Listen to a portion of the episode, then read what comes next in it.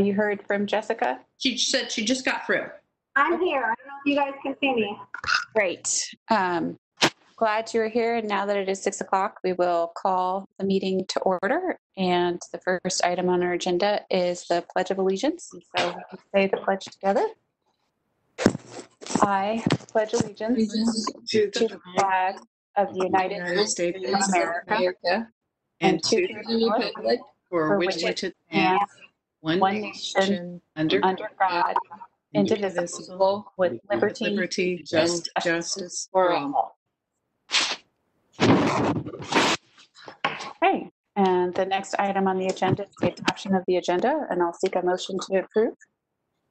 So moved. Goodburn. Thank you, Ms. Goodburn, and a second. Second. Um, I definitely heard Mary's, Dr. Sinclair's voice in that, so I'll take that as her second. And all those in favor, please say aye. Aye. Are there any opposed? Hearing none, that passes unanimously. And the next item on the agenda is uh, 1.04, the approval of the minutes from the April 27th meeting. I'll seek a motion. Move for approval. Thank you, Mr. Stratton. Is there a second?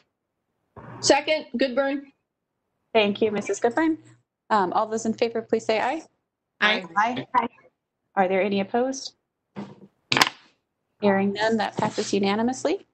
Um, And that'll move us on to 2.1, the superintendent report. And so I'll turn it over to Dr. Poole. Okay, thank you very much. It's great to see everybody this evening. I want to start off by just sharing that our community recently celebrated Teacher Appreciation Week. That was last week. And uh, although, you know, it's not the same doing this virtually versus in person, uh, we still uh, certainly had a lot of joy over celebrating the great work that our teachers are doing. And we want to thank them for their for the wonderful job that they uh, that they do every day with our students. It was great to see all the works of art, the pictures, the social media posts, and expressions of thanks our community shared for Shawnee Mission educators. You know, the classroom experience looks a lot different these days. I certainly uh, had an opportunity to experience that myself as I uh, joined a couple of classrooms, a fourth grade classroom and a second grade classroom on Wednesday.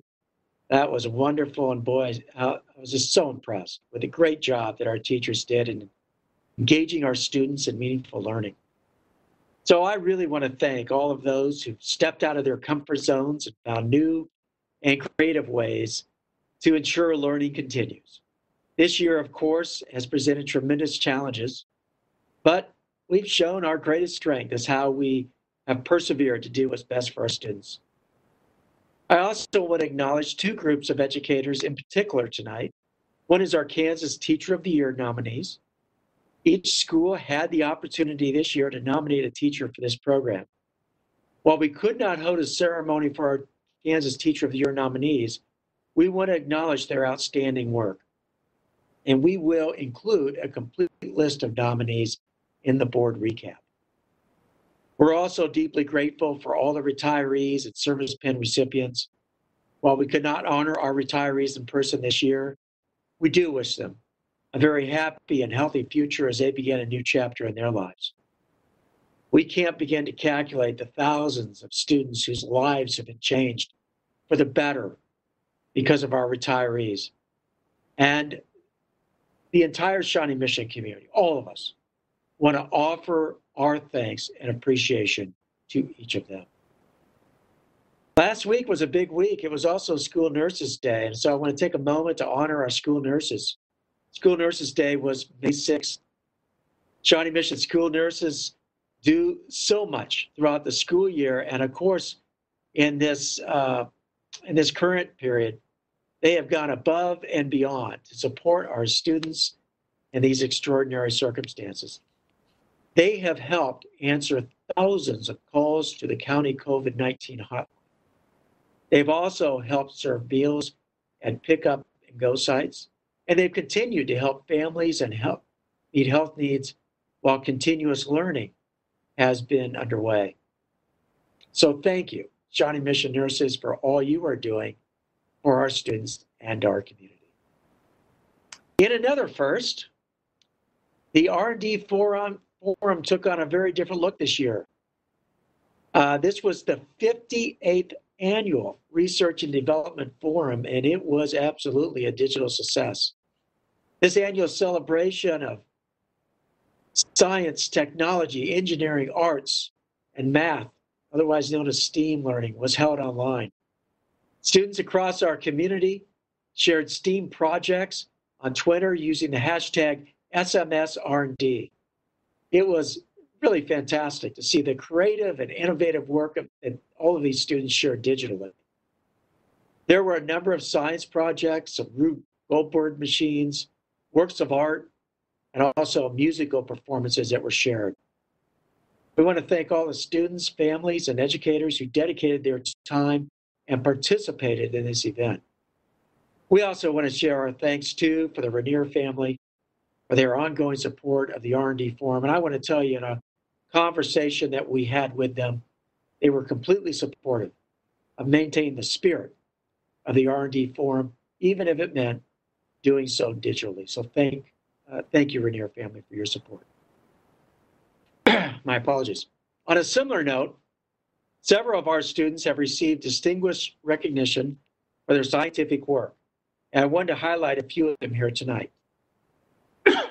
Jonas Rowland, a senior biotechnology and Shawnee Mission Northwest High School student, earned a grand award at the Greater Kansas City Science and Engineering Fair.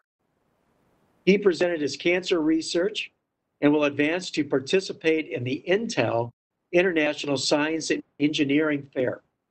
We had a number of students honored at this metro wide competition. We'll make sure and include a link in the recap so we can acknowledge all of them. Four of the five finalists in the statewide BioGenius Challenge were Shawnee Mission students. Elizabeth Faulkner, Shawnee Mission East senior and biotechnology student, is a 2020 Kansas BioGenius Challenge winner. Her research related to bone cement will advance to the International BioGenius Challenge. Mariana Ward, a Shawnee Mission South senior and biotechnology student, was named a finalist in the 17th annual Kansas, Nebraska, Oklahoma Regional Junior Science and Humanities Symposium. She presented research related to black fly microbiomes. While thousands of students enter their research in regional symposiums, only 230 high school students qualify for the national symposium. So, congratulations to both these students. Rising Star Elementary is being recognized by the Environmental Protection Agency as a recipient of the 2019 Food Recovery Challenge Regional Award. As part of the challenge, organizations pledge to improve their sustainability food management practices and report their results. From January to December 2018, Rising Star diverted 27,125 pounds of food from the landfill. This was an increase of 13,250 pounds over the previous year's total. All of our buildings participate in waste mitigation practices, and we want to congratulate Rising Star for how they've demonstrated their outstanding efforts as a school community. Well, this week would have been graduation for the class of 2020. And of course, uh, that had to be rescheduled. I know that members of the board share my deep regret that we will not be watching seniors walk, walk across the stage this week. As we've shared, we have made alternative plans for a graduation ceremony to celebrate our seniors' many accomplishments. Uh, we do not know when guidance will be provided regarding the possibility for large in person gatherings in July. Now, we know there's a Kansas framework and some tentative timelines attached. Uh, but we'll watch uh, the development of the data along with the state and county very carefully, and we'll make a final decision on June 15th uh, regarding what our graduation ceremony will look like. It's very important to note that any final decision about gatherings large enough to schedule in person graduations will be made based on guidance from federal, state, and local authorities. In the meantime, we joined all in our community in extending our support and congratulations to our Shawnee Mission seniors for all that they have accomplished. Congratulations to the class of 2020. Due to challenges related to school building closures, summer enrichment programs will not be offered this summer for students in grades K through 8. Summer school programs will be offered virtually to all Shawnee Mission School District students who are either entering ninth grade or are currently in high school during the summer of 2020. We've sent information to families, but we'll also include a link in the board recap as an additional reminder and resource for families. Of course, public health information surrounding the pandemic is subject to change on a daily and weekly basis. I want to thank everybody for their patience and understanding and flexibility during this time. I might add that we have also been working diligently on getting a schedule put together for uh, the summer activities uh, beyond those that are in the classroom, at least the inside classroom. And we will uh, hopefully here in the next uh, few days be able to provide more information on that to parents and to students. Well, our strategic plan is, of course, alive and well. We're we're doing our due diligence on making sure that we're staying focused on our strategic plan. And in tonight's board agenda, you have several things that really uh, exemplify, all of them exemplify a commitment to the strategic plan, but I want to draw attention just to uh, several of them. First of all, we're going to have a budget workshop tonight. The budget, of course, is critical to ensuring that we meet our mission and our objectives. Uh, under the discussion item, Russ Knapp, our uh, Chief Financial Officer, will provide a budget workshop on non-operating funds. I want to encourage the general public to route any questions that they may have about the budget to ask the district. It is important to get accurate rather than secondhand information about the budget. Please send your questions to ask the district, and those questions will be routed to the appropriate persons to develop a response. Item 4.03, uh, in, in, which is in consent, deals with Xello, which is a software. Xello is the district's primary platform for our individual plans of study. I'm going to just share with you some of the information that's in the document provided uh, to you in the public this evening. Uh, Xello takes middle, middle school and high school students through interactive career, personality, and learning style assessments to help them better understand their unique interests, skills, and strengths. And it allows them to invest, investigate careers, career college options that align with their assessment results, and begin to explore those careers. That, that ties really nicely into not only objective one, personalized learning plans, but also, of course, objective two, college and career readiness. It also invests them in that process.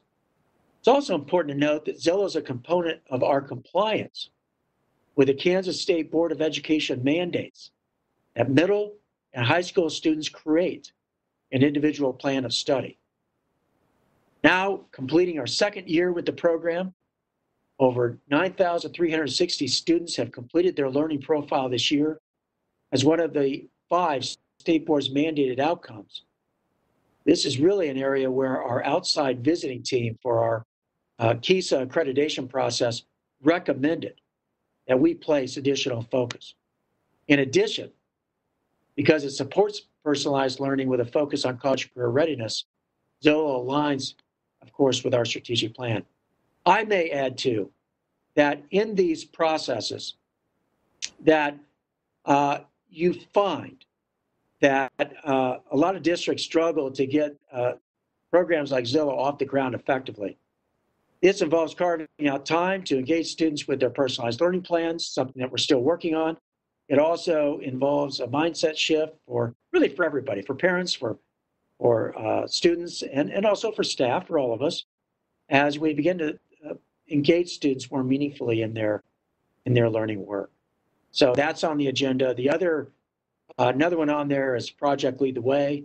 Of course, that's a nationally recognized program that helps us really engage kids in science, technology, engineering, and mathematics. It's interesting to note that Project Lead the Way uh, touches nearly every student in grades K through six. At the middle, middle level, there are 830 enrollments, and there are 589 enrollments at the high school level. So taken together, the renewal re- only equates to about $3.50 a student, which is money well spent.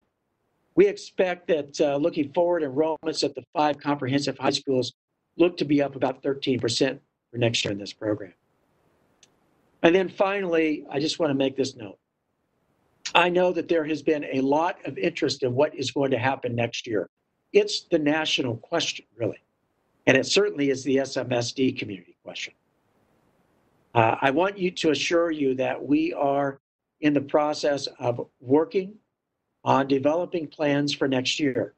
Now, this will have to be done in coordination with the state and with the county. That's really important. It's also important to note that uh, we will be spending some time reaching out to parents, students, and staff as and continue to get their thoughts on how we effectively engage all learners, even as we enter into any one of these four phases during the course of the school year uh, next year. So there'll be more to come in the weeks ahead on what next year looks like. That concludes my report. Thank you for uh, thank you for the time. I know it was rather late. Thanks, Dr. Fulton. Um, and just to clarify, you're referencing four phases. Those are the four phases under Governor Kelly's reopening plan phase one, phase two, phase three, and then being totally open. And we have to prepare for all four of those. Thank you for that clarification. That is absolutely correct. And, and we'll learn about those four phases as we begin to talk about what next year's design might look like. Thank you. Okay, so we're moving on to um, board reports. Um, for SMAC PTA, Ms. Borgman, do you have an update for us? Nothing new. Thank you. Thank you. For the Education Foundation, Ms. Hembree, do you have anything for us? Yeah, I am excited to share that the fall breakfast is now actually scheduled. It had originally been scheduled for September, and to give a little bit of extra room for um, social distancing protocols to hopefully come to an end, they have moved the date to November 3rd. So please, everyone hold that date on your calendar, November 3rd, 2020, for the Shawnee Mission Education Foundation's annual fall breakfast. Um, I'm also excited to share that Leadership Shawnee Mission um, has been postponed to the fall semester. This year, there's going to be 30 students from all five high schools who are participating. This is the leadership development program that also connects our students with leaders in their interested uh, industry areas. Um, and lastly, I just want to give a big thanks to everyone who's been contributing to the Shawnee Mission Education Foundation CARES Fund. Um, this past week um, on May 5th was Giving Tuesday Now. Lots of folks were able to contribute. I've seen many PTAs around the area contribute their unused funds from this school year to Shawnee Mission Education Foundation CARES Fund. So just really grateful for our community. Miss Embry, I couldn't, Miss Embry, I couldn't understand. Did you say November 1st or 3rd? I, November 3rd. oh, November 3rd. Thank you. Great, thank you. Um, moving on to the KASB Board of Directors, Reverend Guy, do you have an update for us this evening? Can you hear me? Can you hear me? We can hear you now, yes. I'm, yeah, my computer is not cooperating. Um, KASB is continuing to have their lunch and learns on on Wednesdays for board members, and um, you can sign up for any one of these. They're from 12 to 12:45.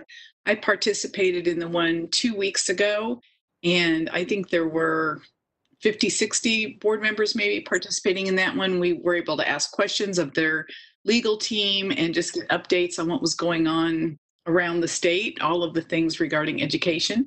The one coming up this Wednesday, they're going to have this a special guest, Bill Faflick, who is the executive director of KSHSAA, Kansas State High School Athletic Association, I believe. And um, you may be familiar that they recently published some guidelines for summer athletic activities. Um, and so he will be available to talk about those and to answer questions people have about the potential of, of fall athletic activities and what that might look like. So if you're interested in that, our legal team will also be available again this Wednesday. And again, that's from 12 to 1245. It's Zoom meeting, obviously. Um, so you can sign up at kasb.org if that's something you want to participate in. They are also offering a new workshop called Leadership Through a New Lens Boardmanship Roundtables online for new and nearly new board members. Um, they realized that especially the people who came on in January went right from getting on the board to entering into this pandemic time. And um, so people who are brand new and nearly new, which I consider myself still nearly new, um, it's it's a whole new landscape right now. So this particular uh, workshop is for people who are navigating this this new season with the pandemic and so that will be three evening sessions Thursday, May 14th, Monday, May 18th, Wednesday, May 20th, and then one morning session um, on Tuesday, May 19th. So if you're interested, those are all different. You, you can choose any one of those. Um, so anyway, if that's something you're interested in, go to kasb.org and they'll be offering more workshops and online opportunities. But those are two that are coming up that I think would be lots of great information um, for any one of us. And they're keeping an eye on the legislature and what's happening there, but I assume Dr. Sinclair might know more about that. So that's all for my report. Thank you. Uh, speaking of Dr. Sinclair, do you have an update for us as the KASB legislative liaison? Well, I don't believe there's any new information coming out of this state house except that um, the plan to convene or reconvene is still set for May 21st for that last day of session, sine die. Um, but the committees are um, scheduled to meet. So those committees um, that are still active at this point in the session will begin meeting tomorrow, um, not in person, um, but the Tuesday, so it's really focusing on the taxation, appropriations, commerce committees, and I imagine budget will be the kind of primary topic of conversation. So we should know more by the end of the week. Um, but I would imagine there's still going to be a lot of unanswered questions, kind of pending federal legislative choices. So a lot of no answers more questions than answers still at this point. Well, thank you. We'll probably know more soon, though, with the Mhm. meetings getting back together. Correct. Yes. Thank you for that. Um, okay, so and the policy review committee, Mrs. Coburn, do you have an update for us on that committee? I do. We met last, the committee met last Thursday, and we will have three policies for your consideration at the May 26th board meeting. Thank you. Uh, and then finance and facilities, I'll turn to Mr. Stratton. Do you have an update for us from that committee? I do. Thanks. Uh, the Finance and Facilities Committee has now met twice. Uh, we met on April 22nd and again on April 28th, uh, two digital meetings. Um, and just a reminder, all of those meetings are viewable both live, but also they're archived as well. So um, you can go to either the district website or the uh, YouTube channel for the district, and you can view those meetings in their entirety. I also saw that the uh, policy committee was available to you last week too, so that's great. All these meetings are up there and being archived for us to view. Um, at our two meetings that we had for the facilities and finance uh, finance committee, uh, first Russ Knapp uh, spoke at both meetings, talking a lot about the various information regarding creation and uh, the process of eventually adopting a budget. And a lot of that will be addressed today in our meeting as well. So we'll see that. But uh, our committee members uh, got a dry run on quite a bit of that information. And then, second, Bob Robinson spoke and talked a little bit about the, the process to develop the priorities towards an eventual uh, facilities update throughout the district, which would include the uh, adoption of a new bond in order to finance that and all the process that goes into that. The charge for the committee, which will be meeting again on May 27th, so that'll be after our next board meeting. So there'll be two uh, regular school board meetings, this one and the next one, where Russ Knapp will be presenting the budget workshop information. Our committee will be meeting the day after that, uh, 2 o'clock on the 27th.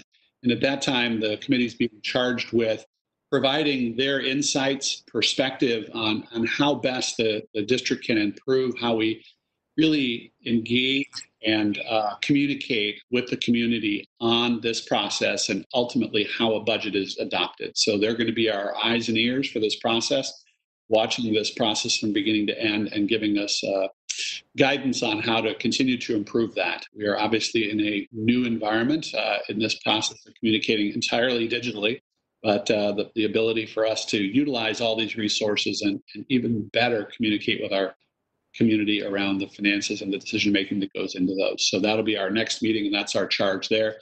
And I'll just reiterate one more time. Dr. Fulton mentioned it. Um, there's there's there's more of a robust uh, process that people can engage with the district if they have a specific question, and that's through the Ask the District button. So that's on the district website. It also happens to be the email address for the district. You can find it in multiple places on the district website.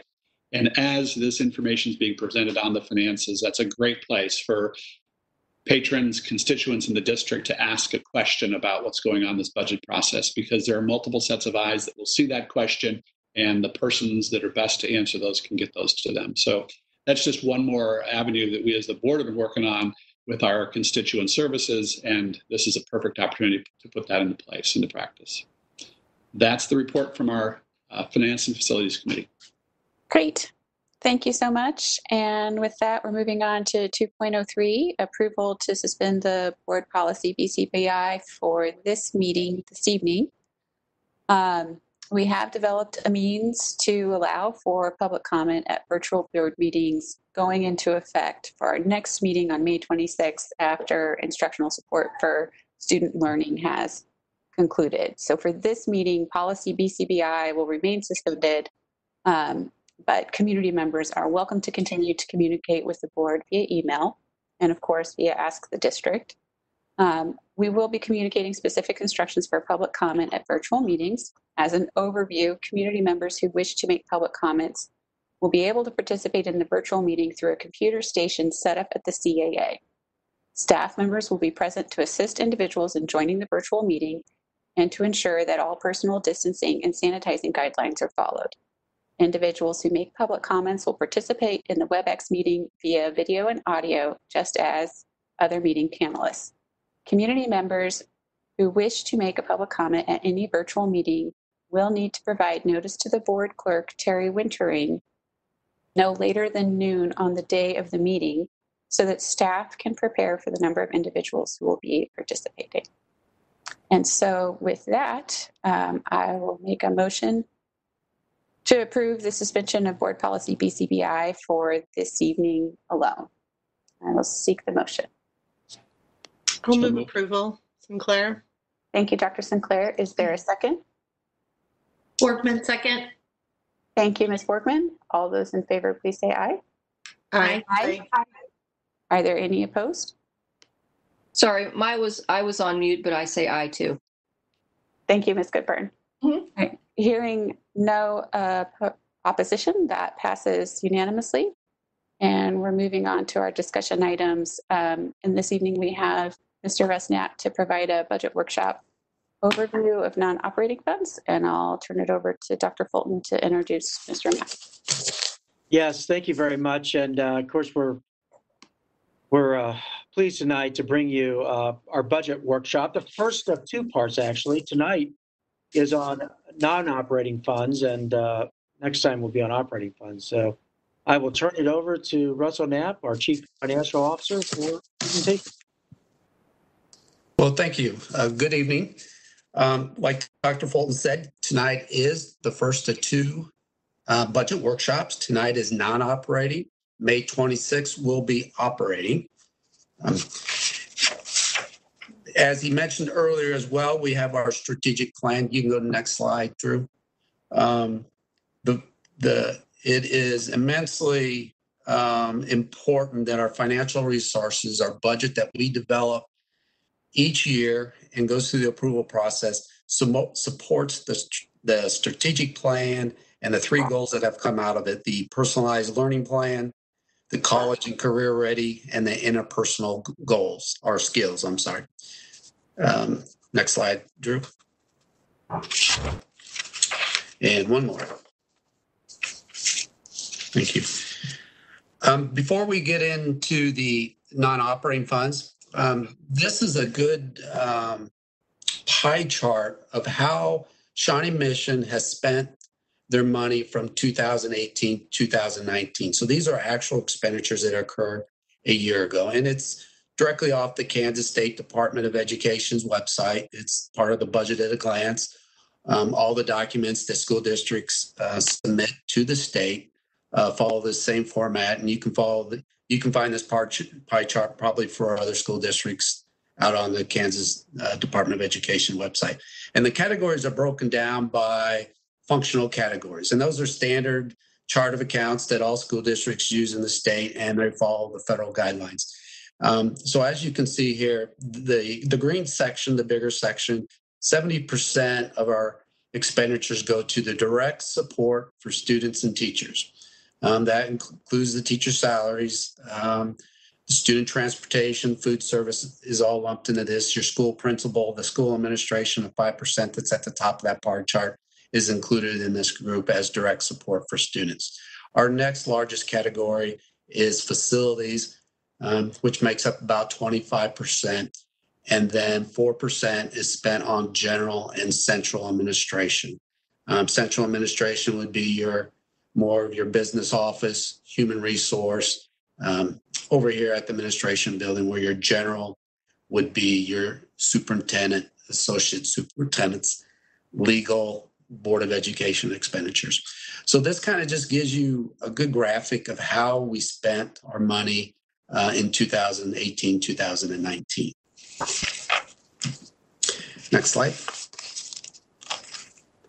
Um, we wanted to put this slide in to just kind of give you a, uh, so you can see it verbal or in writing, the difference between operational budget and non-operational budget. Um, so when we talk on May 26th, we'll go into details about operational budget, which really handles the daily expenditures associated with running the school. So you're talking salaries and benefits, student transportation, utilities, supplies and services, and there's other things that are going in that budget. But these are the main main things just run the day-to-day operation. Tonight we're going to talk about the non-operationals, things that maintain our facilities, uh, larger purchases uh, for capital items such as equipment and furnishings and renovations on our on our school buildings and also bond funds. Next slide. Um, so the, the, school districts, you've seen this chart, or yeah, you've seen this chart a couple times now in the past two or three years. Um, the district actually has 36 individual funds, um, and that's a lot. So we like to group them into these five classifications. The first one there on this slide is the operating funds, supported funds or operating funds. Again, we'll talk about that on May 26th, and those are run the district. Then we have capital and bond that we'll talk about tonight, our flow through funds and self supported funds. So those are the ones that we'll talk about tonight. We also have federal dollars that we'll talk about uh, May 26th. Outside of the operating funds, all these classifications go for a restricted purpose. They're, they're, the authority is given to school districts to set up these funds by state statutes.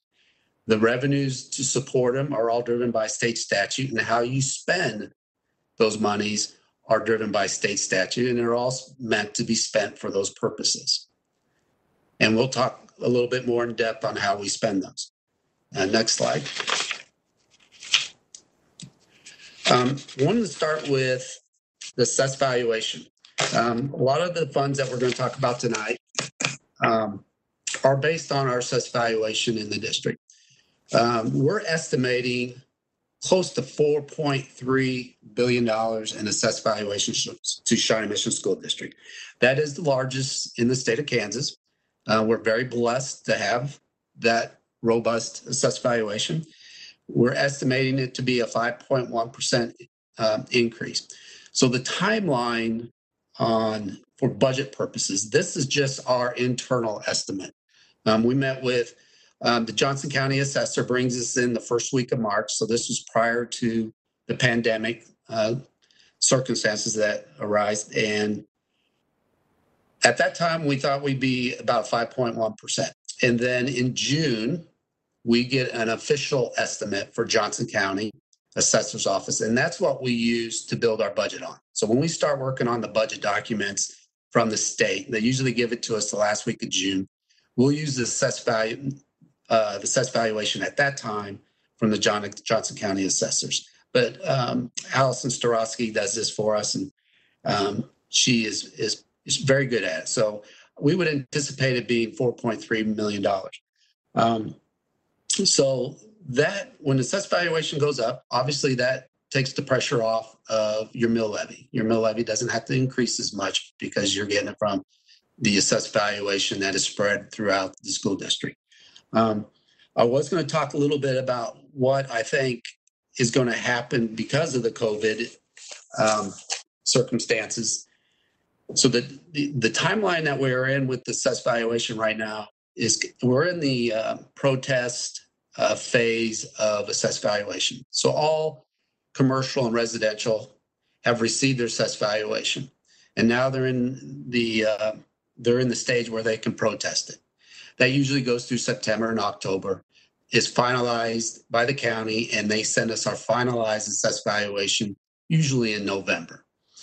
Um, I, you know, I don't have a crystal ball. I would not suspect that um, there'd be a lot of additional protests at this point. But what I would what I would anticipate is delinquencies. Um, the second half of residential property taxes are due in May. I think they're due maybe today, May 11th, actually. Um, I, I would anticipate maybe uh, our delinquencies increasing um, for this year and possibly next year. And then when the assessed valuation comes around again next year, then we might see um, some strain on our assessed valuation. It really just depends on what the economy does as a result of uh, the COVID. I'll pause there to see if there's any questions. Okay, uh, next slide. Um, I'm going to move into the capital outlay fund, which is uh, one of our largest funds that we use to uh, purchase equipment, renovate our buildings. And as I was saying, um, state statute gives us authority on all our funds, on how we are allowed to collect money and spend it. And so this is the state statute that tells us how we spend our capital outlay funds. Um, I won't read it to you, but mainly it's to to renovate and and remodel and equip school buildings. Um, about three or four years ago, they expanded the use of capital outlay funds to include computer software and performance uniforms, and we have we have moved uh, numerous large purchases over to the capital outlay fund that fits this criteria.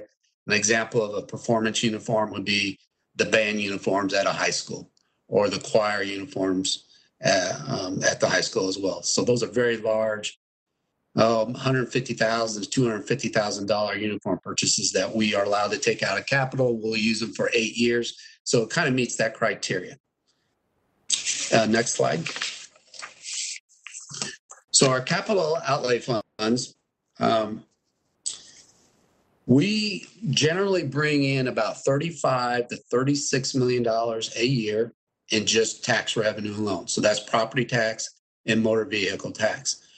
The uh, state statute says you can do up to eight mills. No, no higher. Eight mills is the highest, and we and Shawnee Mission is at eight mills, and we've always been at eight mills for many years, and that generates the thirty-five to thirty-six million dollars uh, a year.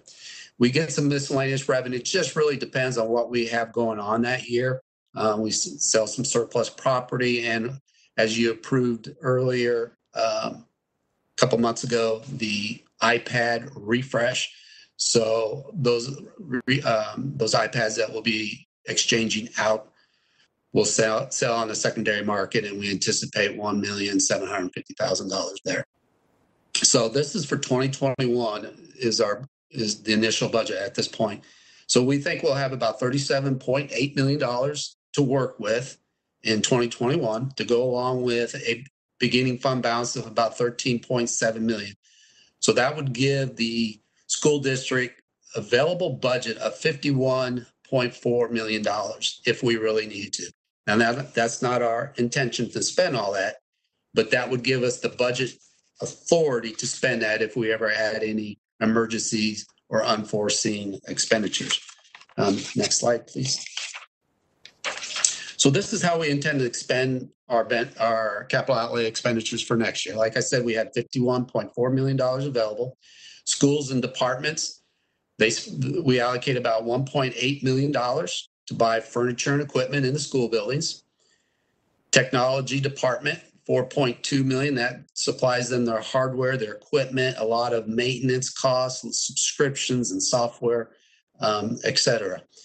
Operation and maintenance, thirteen million dollars. Um, approximately six million dollars of the thirteen million will go to what we call cycle projects. Your cycle projects are your HVACs, uh, repaving a parking lot, um, bleachers, uh, lockers, larger ticket items that cost a lot more, and you would only do, let's just say, every uh, you know 10 to 15 years. Um, that would leave about seven million dollars for operation and maintenance just to run the school district on a day-to-day basis, and um, and then in addition, we have 4.5 million in salary and benefits coded to the capital outlay fund. This is about 76 uh, maintenance positions. Um, this would be your plumbers, your electricians, um, HVAC, um, painters, etc. Um, what is not over there that is allowed is $9.3 million worth of custodians. So all our custodians, except for two of them uh, that are out, out at the aquatic center, are coded to our operating funds or our general fund. Um, and that again, that's about $9.3 million worth of custodians that are still in the operating funds that we could move over to the capital outlay fund. They would they would meet the criteria of that guidelines. Um, bond and lease payments, um, we have $17.2 million. So what's made up in that number is the the Apple lease payments. Um, we have after the approval in April, we have three leases currently going on, and they're usually either three or four years, and they've been giving us 0%. So extremely good. Um, and then in that number as, as well is $10.6 million um, in bond and interest payments. So um, since uh, 2015, we issued $85 million worth of capital outlay general obligation bonds. So these are different bonds than the bond referendum that we're going to talk about here in a minute. So these are separate. They're only for five years, and we'll retire that last bond in fiscal year 21 22. So $10.6 million will be the last payment in that year, and then that debt is retired. So the $85 million bond debt will be fully retired. And so 22 23, the capital outlay fund would be $10.6 million richer, so to speak. Um, the unallocated projects is just that it's not allocated. We set it out as budget, uh, about 5.6. We kind of back we back into that number because we like to leave an ending balance of $5 million. That helps us with our cash flow. Um, the capital outlay fund is all local taxes. We get we do not get uh, any capital outlay state aid. Uh, we do not qualify, so this is all local taxes. So our taxes that our revenue we receive for this fund comes in January and in May, and so that balance carries us through um, June through December until we get our next che- uh, tax payment in January. Okay, so we need a good sized cash fund balance in June to pay for all the summer projects because the, the bulk of all our, our construction work usually happens in the summer when the kiddos are out of the buildings and we can have access to them. So it's very important. Um, the uh, $5 million is there for cash flow and to get us through until um, January. So the unallocated projects is plugs in there at $5.6 million, and that would give us the authority of $46.4 million to spend. Um, and another reason that's very important is if if an emergency did come up, you already approved that budget in August. We have the authority to spend it. We don't have to go through the the republish um, process, which is a state statute driven process. Um, so a couple things, you know, it gives me my cash flow to get me through to January, and B, it gives you uh, your emergency authority to spend if if it such arises, and we hope that it never does. Okay, next slide. The Can I, can I Other- ask- I'm sorry, Yes. I don't know if Heather can see me. Can I ask just a quick clarification?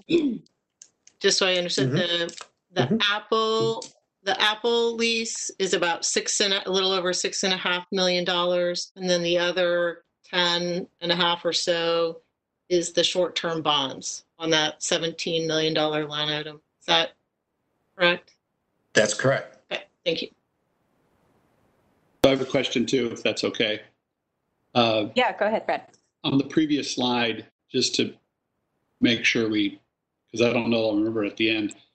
Uh, we, we finish up with this budget allocation here with a $5 million ending balance. I believe the previous year ended with about a $13 million uh, balance. The difference between the 13 and then a projected, you know, budgeted five, is that because we've got some, uh, I'll call them deferred projects that we're now looking at doing into the next year, and that's what's taking down the, the balance at, by year end? Yeah, there's there's two things. There's exactly what you said. So there's projects that you don't get scheduled or you defer, and that would save money out of that $13 million allocation. And then the other one would be unallocated projects. So if we don't have any emergencies or anything that pops up unforeseen, we're not going to spend that $5.6 million. So if we were fast forward to 2021, we didn't have any emergencies that would pop up. Uh, the 5 million would grow to 10.6 million. Thank you. And then when you talk about emergencies, would that be something catastrophic like a tornado or a big storm or something like that? This is where we dip in to put the roof back on a building, so to speak. That, that's correct. Yes, that's exactly right. All right, thank you. Um, these are two funds that um, we- classified as our debt funds. So the bond and interest fund is local taxes. So we do a mill levy about 7.434, all local taxes, and that goes to retire the bond uh, referendums that the board that we have to take out for a vote. So the last one we did, if you recall, is 2015, and prior to that was 2004. Um, so this goes to paying off those. This does not pay off the capital outlay that we just talked about. The capital outlay taxes have to has to pay off the capital outlay general obligation bonds. This is local taxes to pay off just general obligation bonds. And so uh, we bring in about $32 million and uh, we we spent out $33 million um, is, uh, is what we're anticipating for 2021.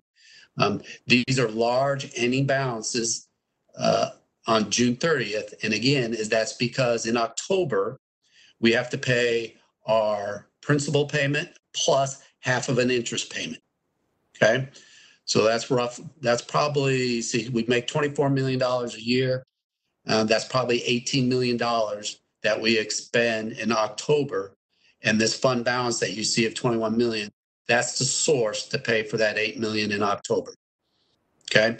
This is just like the capital outlay fund. We get our revenues in January and May, and then very little through the rest of the year. Okay. Special assessment is um, really a, a county fund. Um, special assessment handles the Johnson County wastewater and easements on our property. So if we have sewers that are running on district property and they need to do construction on those um, sewers, they would bill us and we would pay for it out of the special assessment fund. Okay, next slide.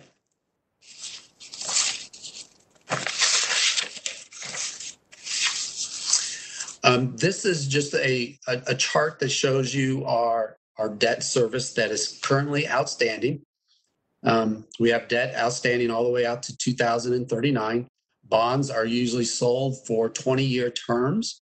Uh, our mill levy is currently 7.434 to retire that debt. Um, and there's three that are still outstanding. Next slide. Um, so this is a bar chart to demonstrate to you our 2015 bond referendum that was passed January of 2015 for $223 million. We have totally spent uh, the first. We did two issuances. We just cut it in half, and the first one was a generated about 123 million. Um, that has totally been spent and closed. And then issue two um, has all been spent or encumbered on a project. So we anticipate um, this fund pretty much being closed out at the end of this summer.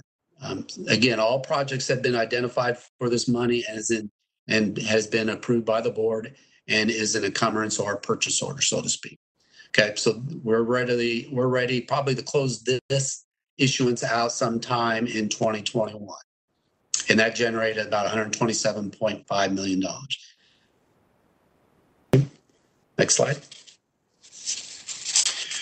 Um, we have the other group of funds we call flow through funds to the state.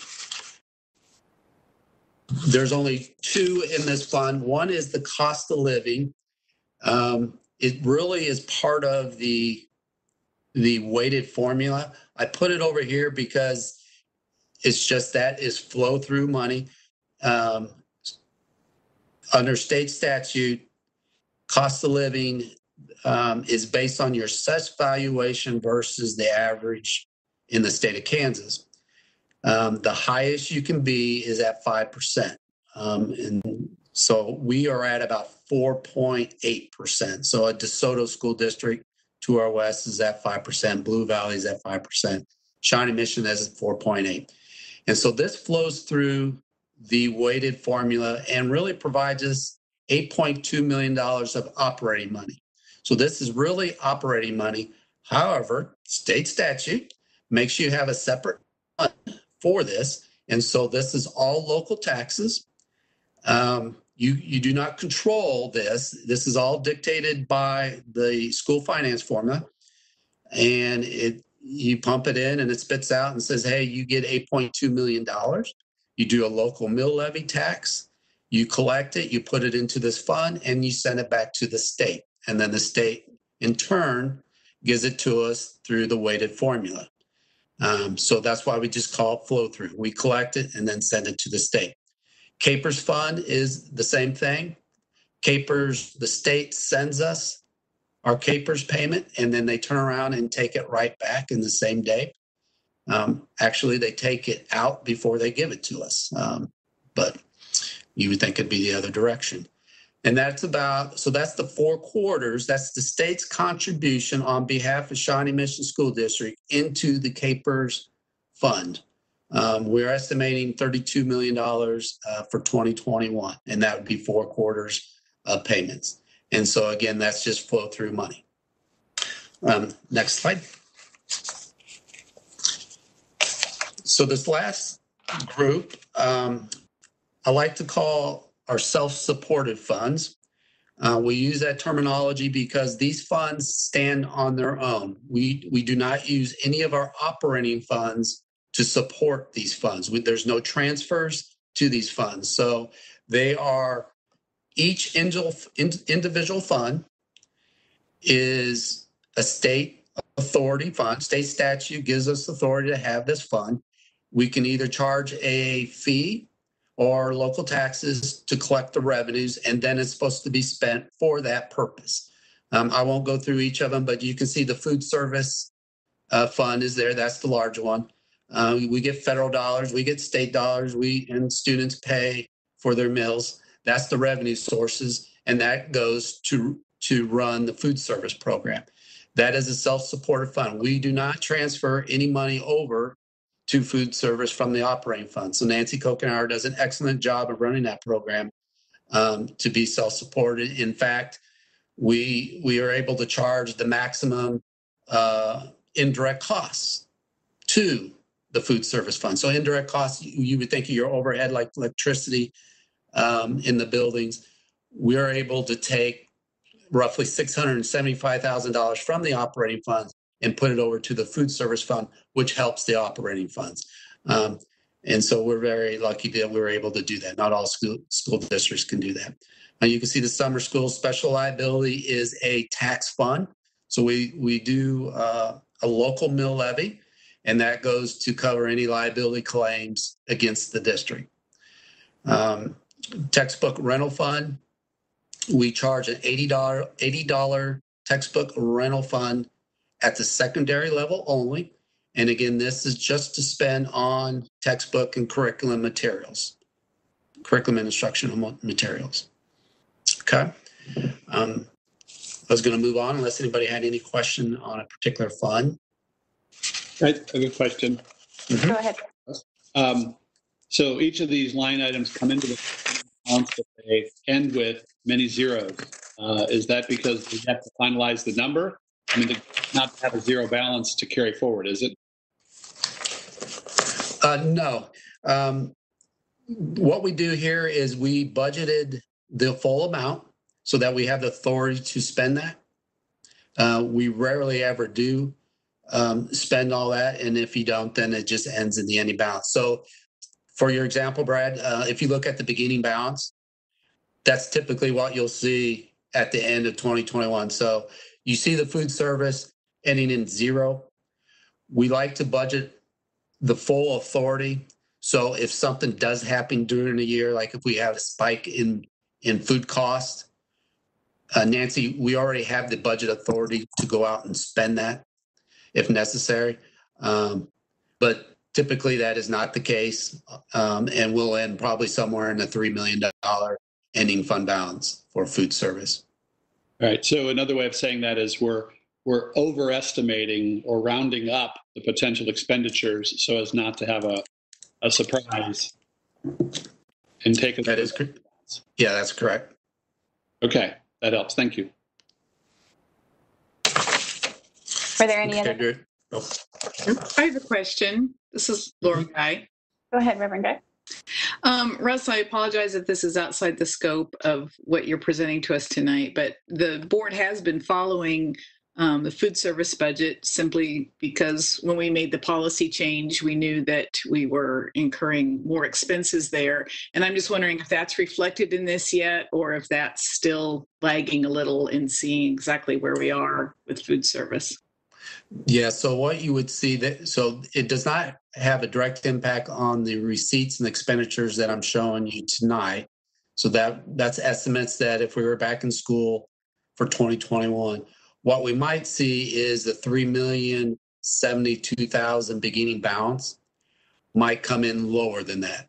Um, Nancy did an estimate a few weeks ago and um, showed that we were probably going to deficit spend in that fund because all your revenues basically are shut off fr- from spring break to the end of the year. You no longer have student mill revenues coming in.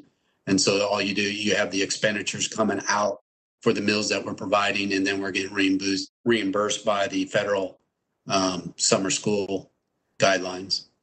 And so we do anticipate uh, spending more than we're bringing in in the food service um, and you'll see that when we close the books out on June 30th. Okay, thank you. hmm And actually, I have a quick question.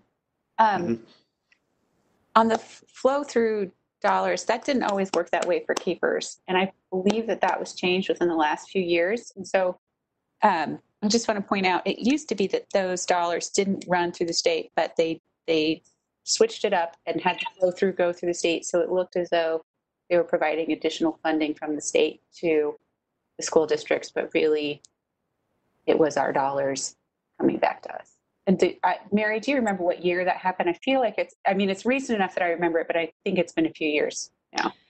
Um, I'm thinking about, I know the mill levy was changed to do that. So the 20 mills used to go directly to the districts and that, and I want to say that was maybe 2015 or 16. So that half a million dollar or 500 million dollars it's generated statewide through the 20 mills. Um, or maybe might be 550 million, something like that. That so each district used to get their own 20 mills directly, and now that piece I know flows through the state. I think that was maybe 2015 or that that was changed. Thanks. I just wanted to, Mr. Knapp, if you remember that. So thanks. Yeah, Michelle. th- yeah, you're you're correct, Heather. Uh, it's probably been longer than you think. It's probably been a good 10, 15 years they've been doing that KPERS thing, and then more recently was the 20 mills for the general fund. Thank you. I have a question, Miss Ousley. Go ahead. Um, Russ, you had mentioned that um, there's 9.3 million in the custodians that's not in the capital outlay fund. I know that's something that's been, you know, discussed, a topic of discussion. Can you talk about the pros and cons of moving that 9.3 million dollar custodial salary into the capital outlay fund? Uh, Yes, um, if you were to do the move to the capital outlay fund, that is a one-time move, okay? It's very difficult to move those expenditures back to the operating fund. So if, if you're going to move it from the operating funds to capital, you can do it one time. The, the second thing is it's going to put a lot of pressure on the capital outlay fund. That's why I stressed to you that $10.6 million in bond debt would be paid off in 21, 22 which would make it available in 2022, 23, have an additional $10.6 million available.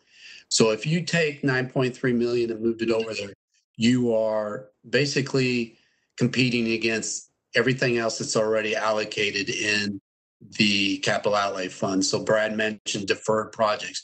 You would be deferring projects down the road because that 9.3 million would take away um, any of those cycle projects that he has planned out for the next year or two. Is there any upside to, and I appreciate that explanation, uh, what would be the upside of moving that money from into the capital outlay fund? The upside, it would just, it would free up uh, $9.3 million in your operating funds one time. And you'll explain that at the next meeting, how that money Yeah, is. we, can- Yeah. yeah, we can talk about that more. Yeah, okay. Yeah. Thank you. Okay. Are there more slides, Russ? I have a question, but I'll let you get through your slides. There, there, there are more slides or there aren't more slides? Th- There are more slides. Okay, so we'll do You want me to finish up? Yeah. Yeah, let's go to the next slide. Um, So I, I just like to show you the mill levy history. Um, We have consistently gone down. Part of that is because the assessed valuation has shown a steady growth in the past five years. Uh, Again, we're anticipating a small decrease of 0.24% um, next year, but again, we're, these are very preliminary numbers and uh, we do not lock in that final assessed valuation until October. Um, and next slide.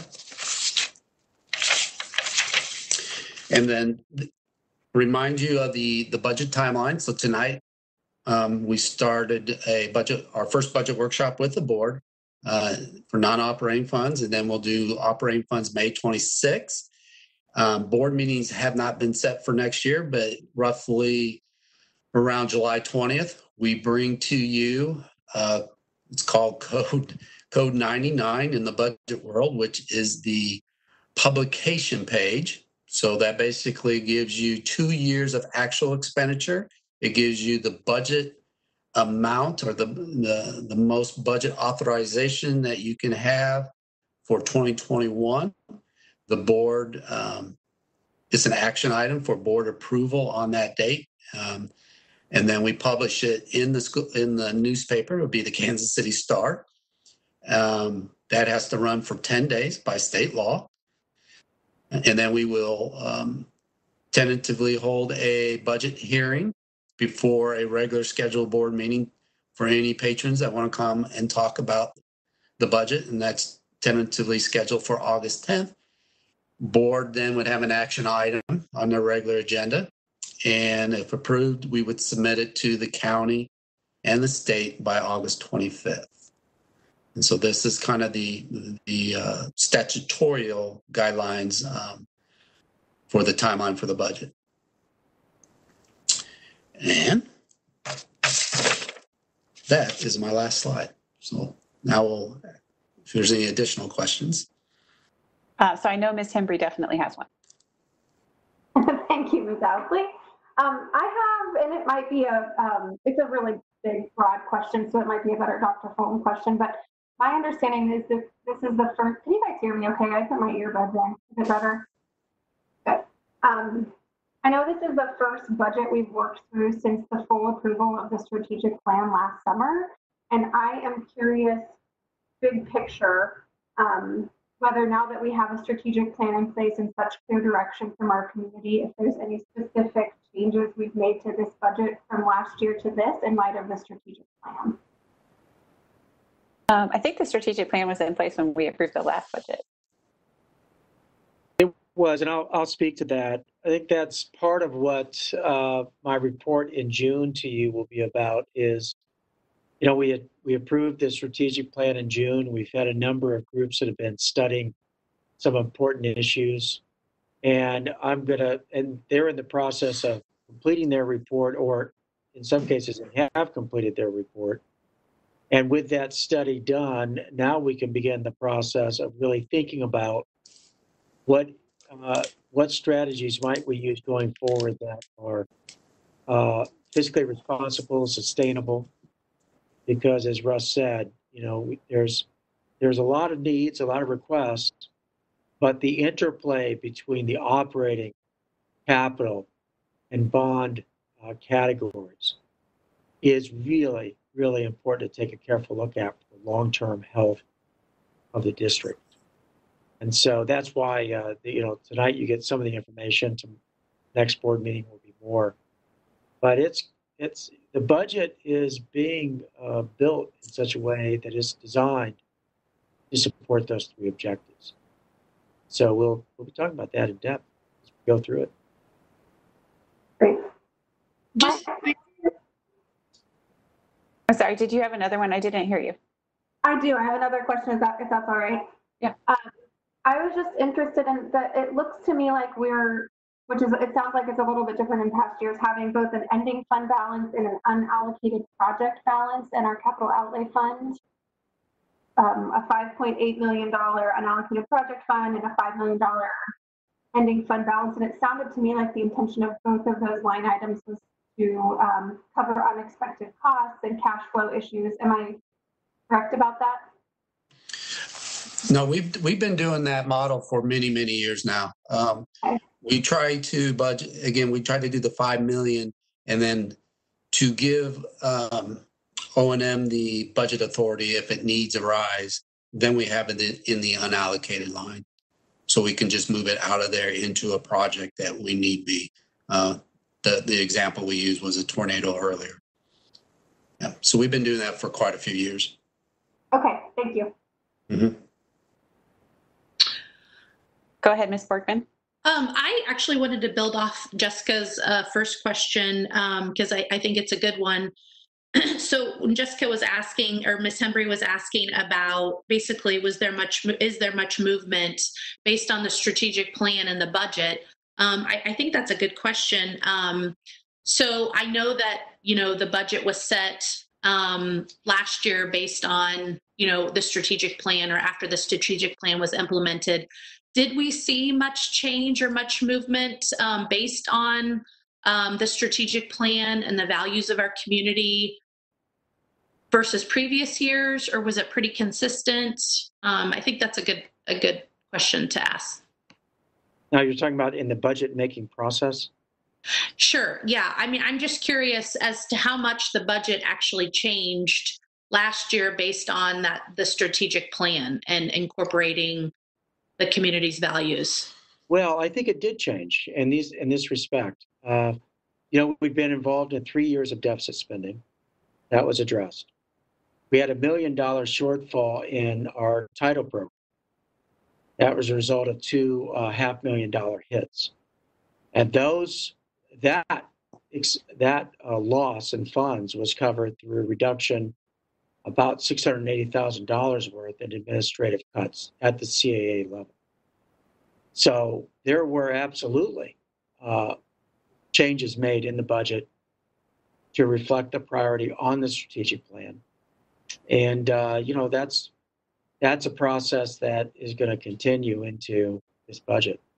I think the challenge, one of the challenges we're going to face going forward, and you'll see this in time here as we walk through all these data with you, is with the bond, uh, the current bond issue done, uh, it is going to be critical moving forward to have a well thought out bond issue to make sure that, that we have ongoing and routine maintenance, uh, taking care of roofs, windows, HVAC, so on.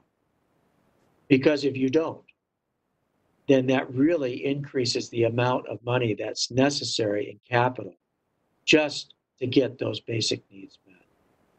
So that's why I say the interplay between operational capital and bond issue is very, very important. And as Russ said, you know, the challenge that any any generation faces is you really have to think about what do we need today, how do we prioritize those needs, and how do those needs fit into the long-term health of the district budget? Because you don't want to do something today that's going to harm you five years from now. So the fact that we're studying these issues in depth, we're laying the data out in a very transparent way, reflects our commitment to putting together the best possible plan to fund the strategic plan, but also do so in a fiscally responsible way. So that's How does the facilities and finance committee then play tie into all of this? well, they are an advisory committee, and I, I'll let have the uh, perhaps uh, uh, Mr. Stratton and Dr. Sinclair speak to this more, but they're they serve an advisory capacity, and they're looking at this data and giving their thoughts uh, on the budget as well. So, Mr. Stratton, do you want to, or Dr. Sinclair, do you want to address that? Yes. Um, I mentioned earlier in my report that their role is to be the eyes and ears of the broader community as well. I mean, we certainly, as the seven board members, are elected for that very role, but we've expanded or broadened that reach by appointing these folks to continue to do that as well.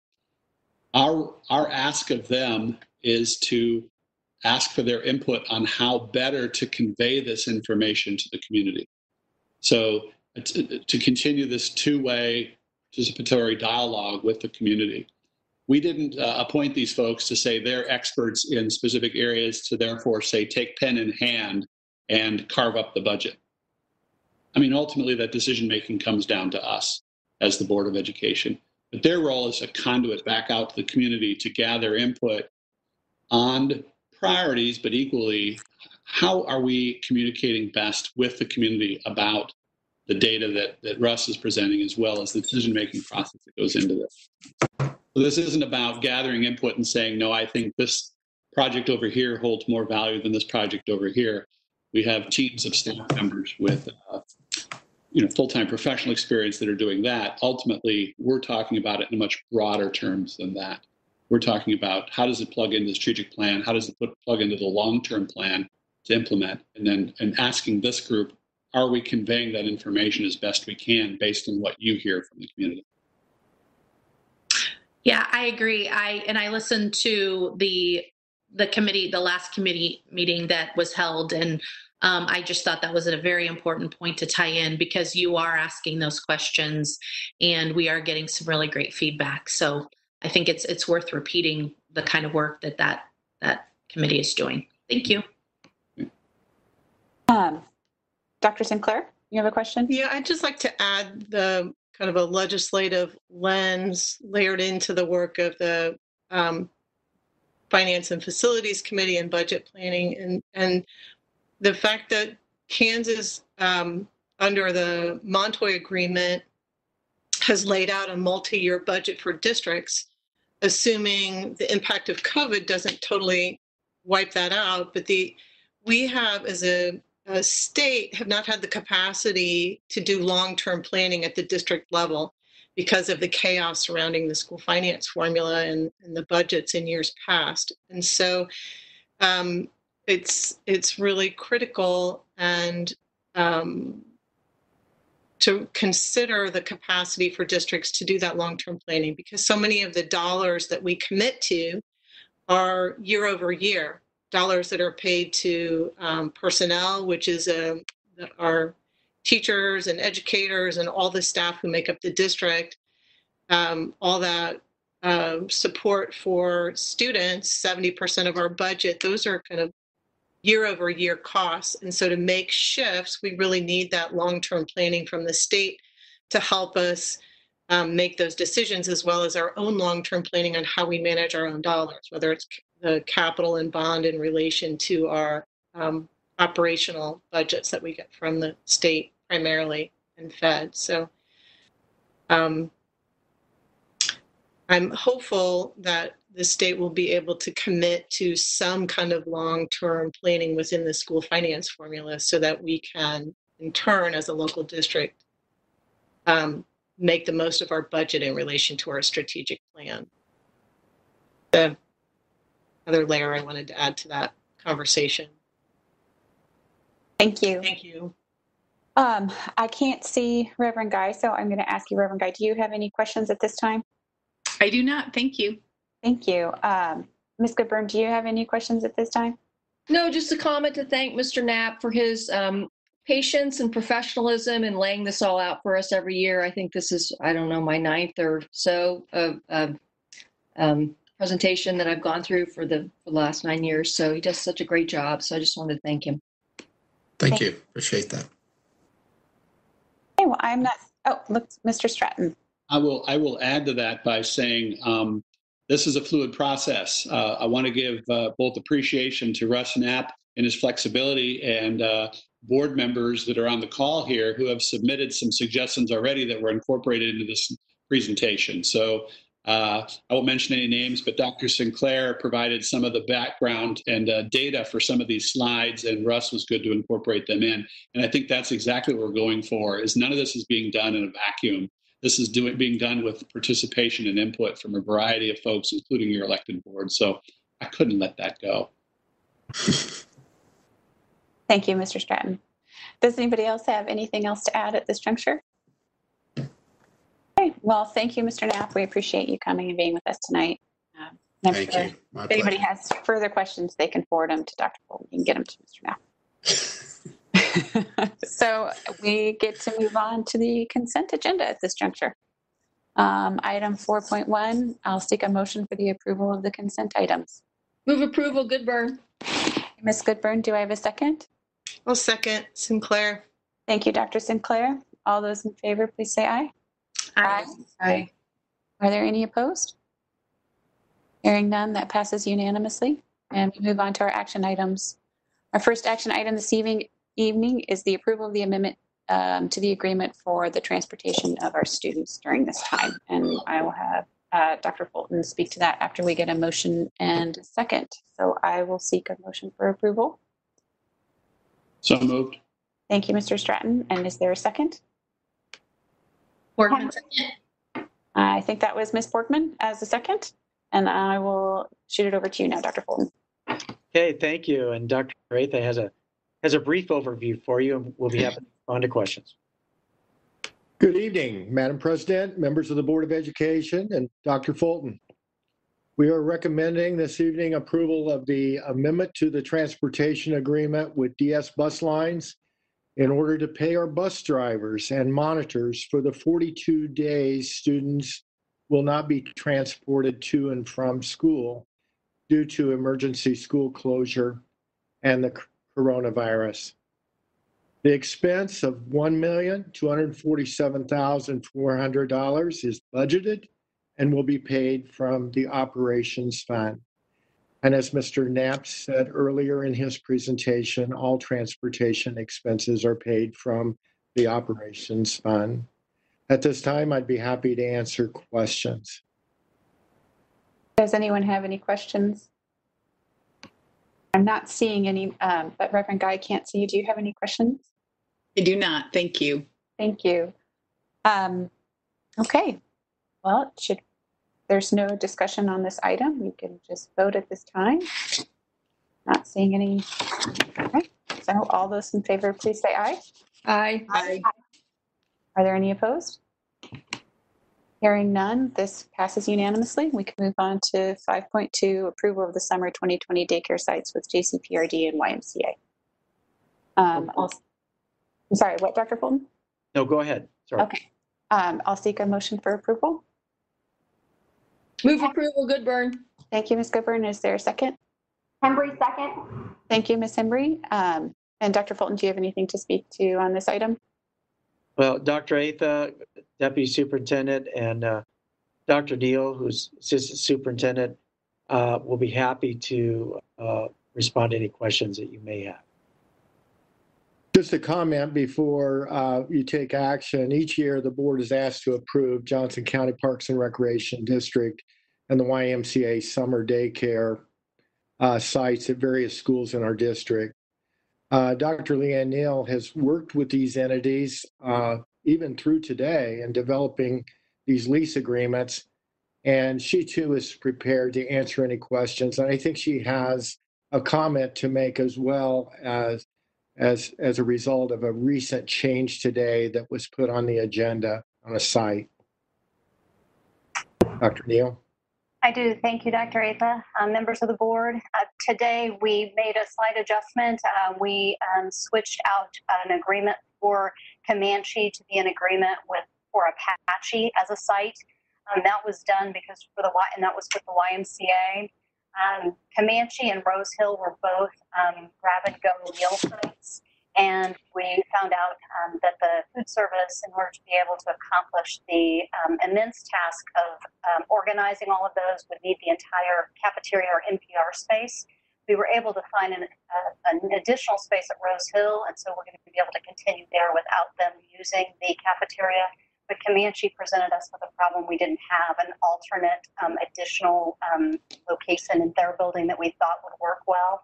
So um, Apache, um, we've worked with the school there as well as O&M, our teams, and um, we were able to substitute that. And so that will be their fourth location. It's located in relatively um, as close geographic proximity as we could to the original Comanche site. Thank you. I think I saw Dr. Sinclair with her hand up for a question. Um, yes, I'm not sure who to direct this question to. Um, could uh, someone speak to maybe just a couple of the accommodations or, or considerations that have had to be addressed um, in the context of COVID or some of the questions that, you know, top two questions that seem to be kind of creating challenges and um, or questions among our parents and teachers. Well, I will start and then turn it over to Dr. Atha. You know, one of the things that uh, from the very beginning of this process when schools were closed that uh, was brought to our attention. It has been a, a very big uh, topic with the county and the state is childcare. Yeah. Childcare not only for uh, for those kind of frontline workers, but for others as well. And we know that childcare is a big issue uh, as we look forward to whatever uh, solutions we create for next year. So it is it's very important to note that under the Kansas framework, uh, there's uh, special uh, uh importance put on providing licensed daycare to those families who need it, and this reflects uh, our our commitment to that, but also our adherence to the guidelines that the state of Kansas has developed. Hence, childcare will be available starting uh, June 1st, whereas other programs in our buildings will not uh, become available until sometime in July. So with that, I'll turn over to Dr. Atha or Dr. Well, as Dr. Fulton said, uh, you know, if approved this evening, these daycares are, are scheduled to begin June 1. But uh, Leon and our in-house counsel uh, build into this agreement uh, obviously, safety is is is paramount and uh, always comes first, uh, and particularly in reference to COVID nineteen.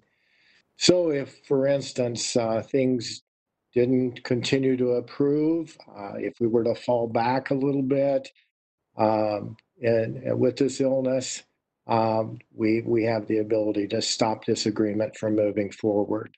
Uh, I I don't. I hope that doesn't happen. Uh, but we did build that into to the contract uh, for safety valve.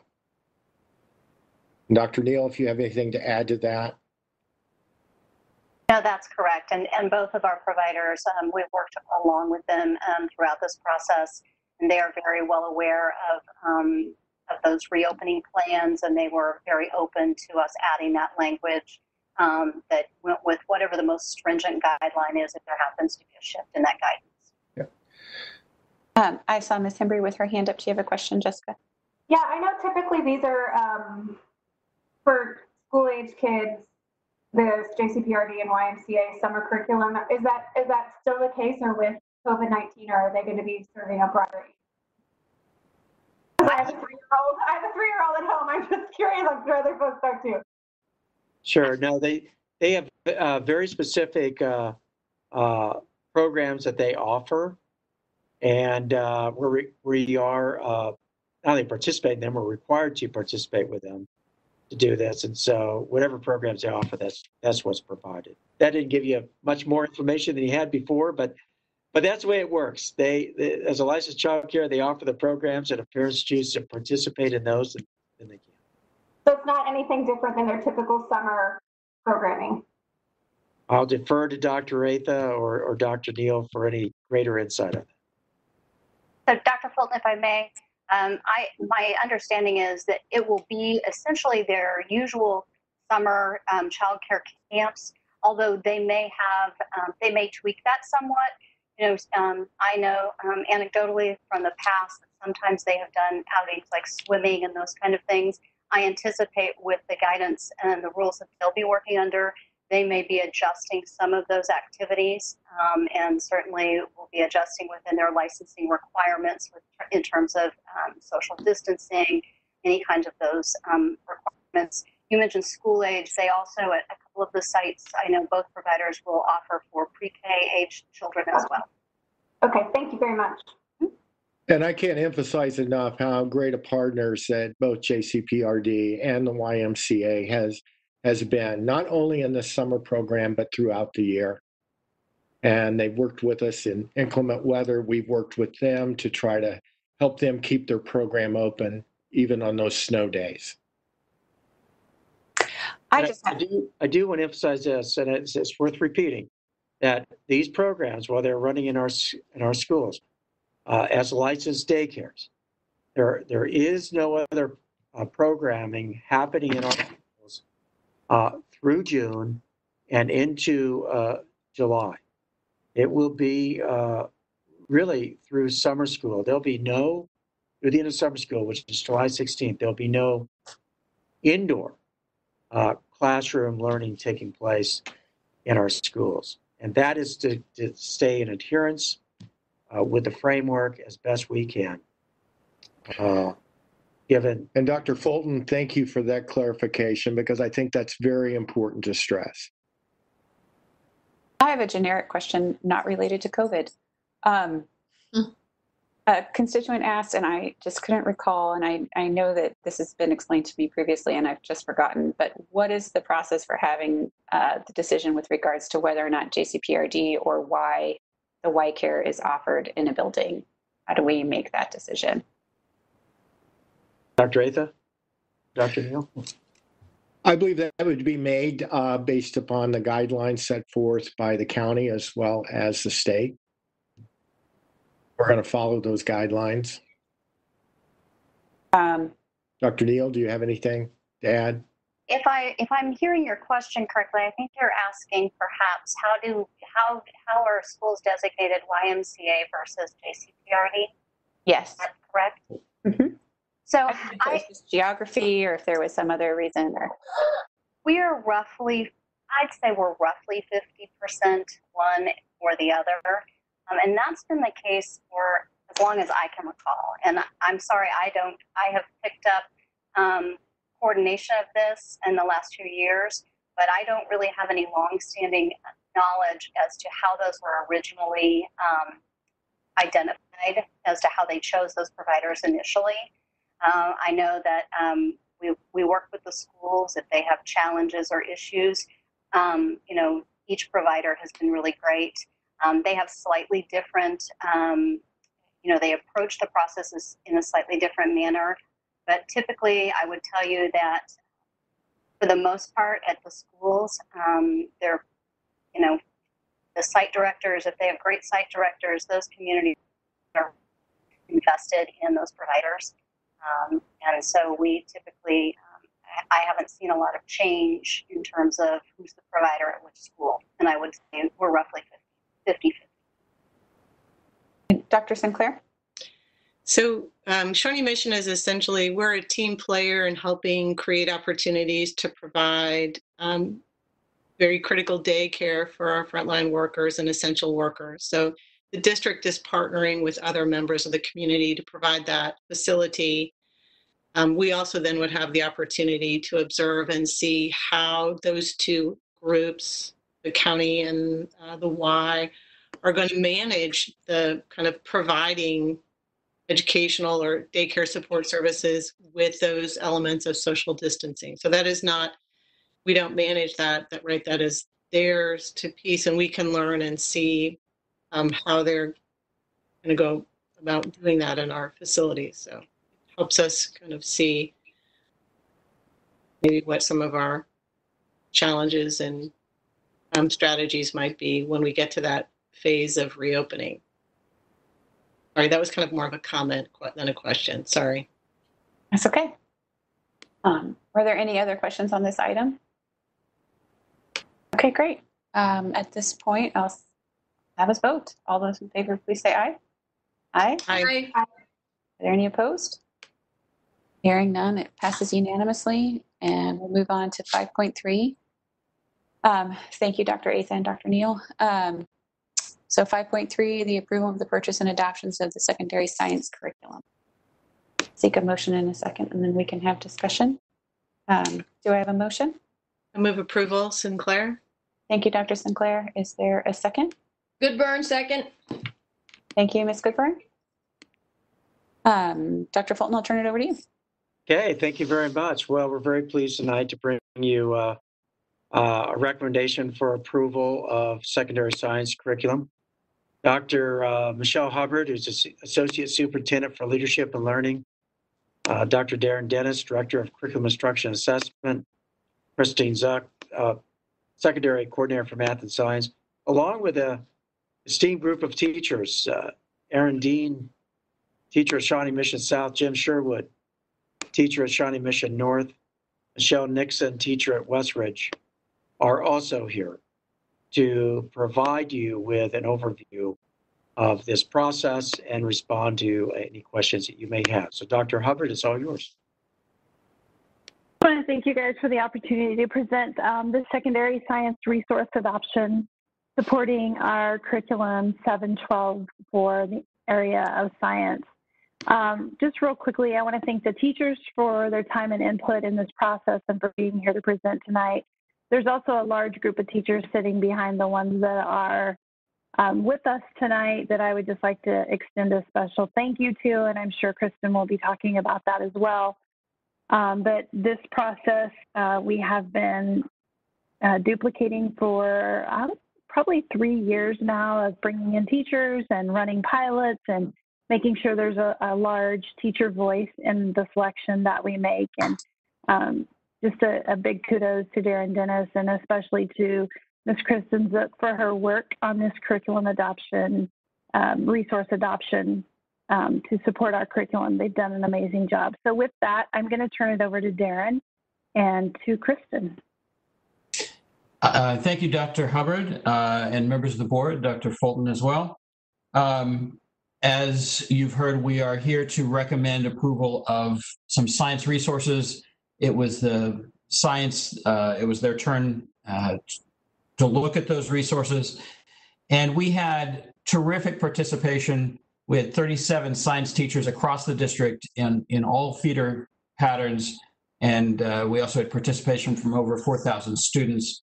Uh, Kristen Zook really did the lion's share of coordinating and or- organizing this, and I'm pleased to introduce her to make the presentation this evening. Okay, thank you. Um, I appreciate the opportunity to be here, and we're excited to share our process with you. This is um, the biggest science adoption that we've had since 2012. And I was lucky enough to get to facilitate this with the teachers. We had nine different courses that were going through an adoption this year. And we did pull in teachers from each of those areas. And I have three of them with me here tonight. As you heard earlier. So Michelle and Jim and Aaron are going to share with us um, parts of this presentation as well. And they were on the teams that went through this entire process. So they can speak to it um, from a teacher viewpoint and um, worked with the students.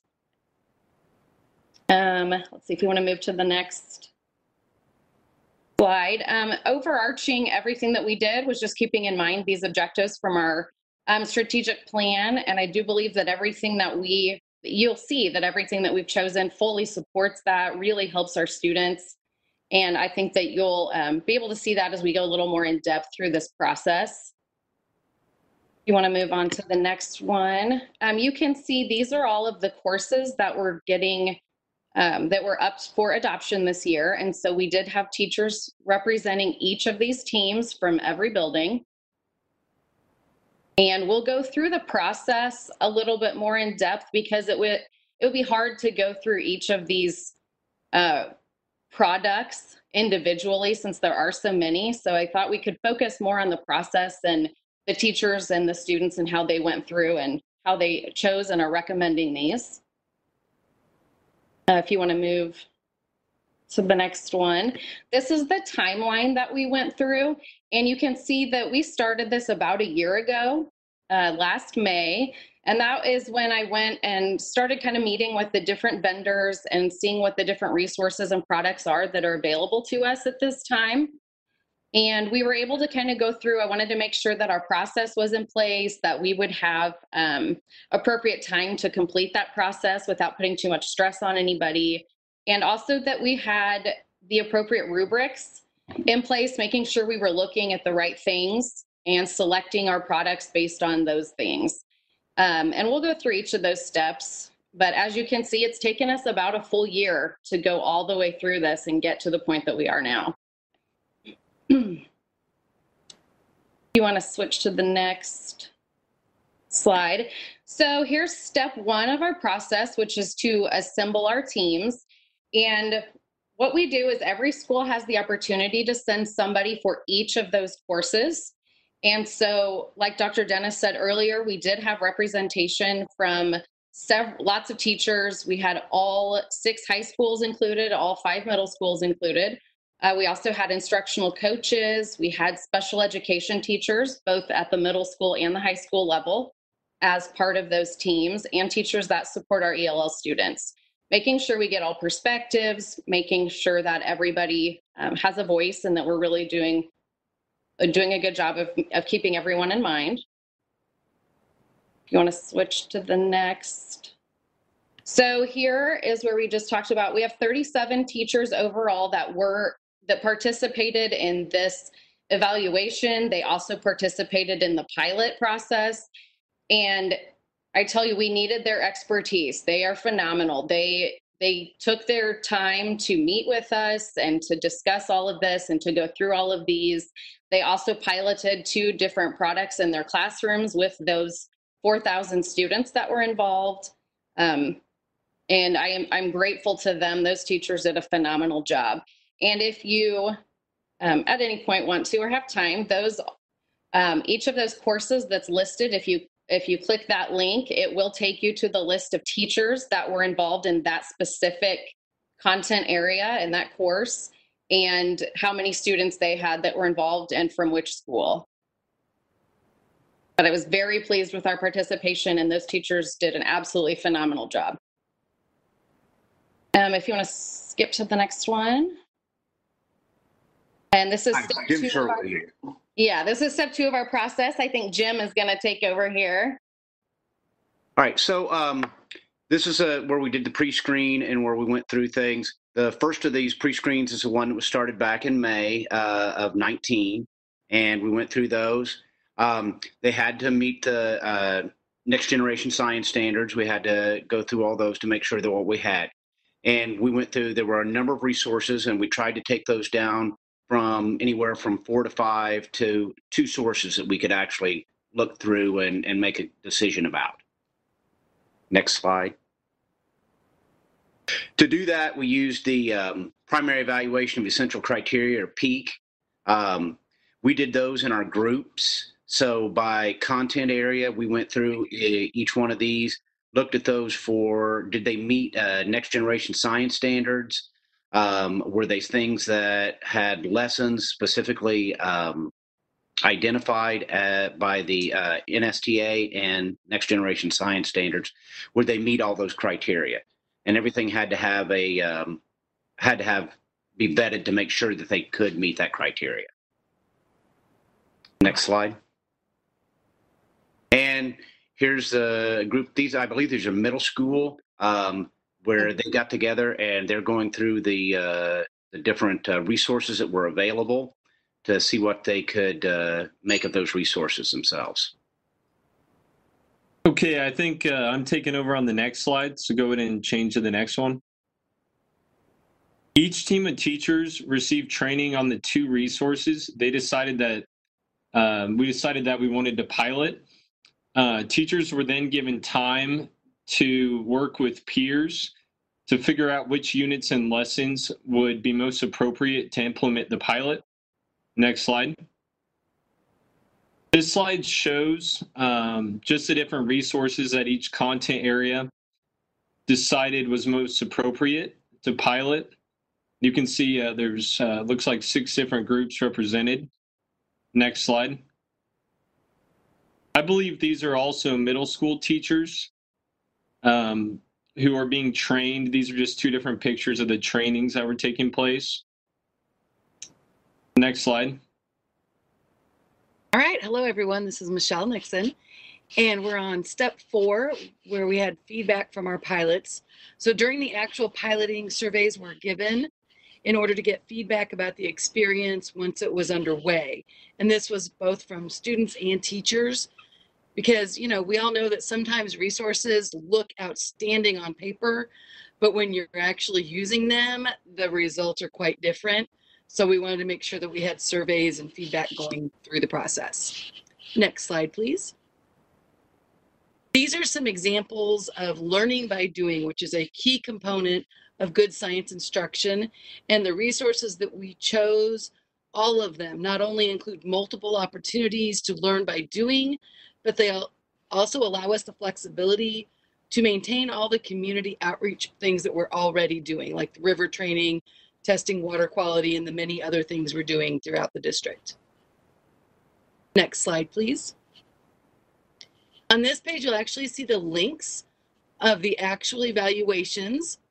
So we were evaluating the content. So teachers did that, and we evaluated the instructional materials um, using a rubric. And then the students as well were able to do that. Um, and these are just the tools that we used. And then if you wanted to look further, you could see the actual qualities that we were looking at on those. Next slide, please. On this last one, this is some of the responses from middle school teachers about the resource that we um, chose as a group. And what we really liked, the evaluation tool had open-ended feedback questions. And so these are some of the responses from the teachers. Um, again, huge things, the the way the resource was organized was very easy for teachers to use in their classroom. We love that it had the five E's, which is critical um, for science. We love that they had Spanish versions of everything available. It was nice having different reading levels that was already differentiated, and we could quickly and easily assign it through the web tools. Um, the flexibility that it allowed us, there was lots of opportunity for them to interpret data through the Tuva data sets, which was all graphing, et cetera. And that was an easy link that was right there, and there were lots of them available. The thing I also loved was that the activity sheets were editable through Google Docs. So they would give you like their standard, you know, here's our worksheet thing. But if you wanted to customize it for individual students or your group specifically, you could. And next slide. Thank you. Students were also given the chance to provide feedback on um, how they felt about the two resources that we piloted. This here is uh, STEMscopes versus Pearson in a freshman biology class. Um, I personally wasn't surprised at all by the feedback the students gave since during the actual pilot they uh, expressed that they liked Pearson better um, at the high school level, and my students thought the chapter quizzes in the book were easy to use, and same with the online resource.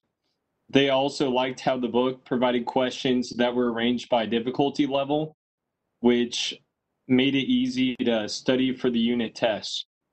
Next slide, please. Uh, the last process, um, the last piece of our process was having the teams meet for those final evaluations.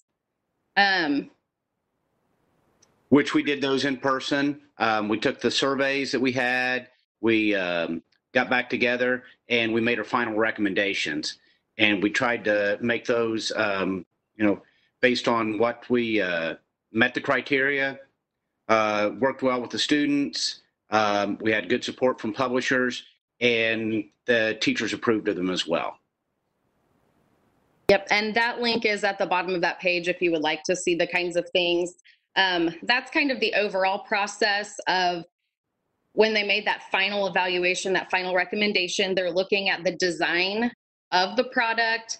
They're looking at both the digital and anything physical, the physical print copies or any other supplies that come with it. They were looking at the instructional supports, um, like differentiation, all those kinds of things that come with them. And then also a big piece of this is does it allow, um, does it support teachers in making their, um, and looking at student learning? Some of them come with they come with all kinds of assessment. We're looking at the the depth of the assessment, how many different kinds of assessment. They also include some of them already include things like proficiency scales.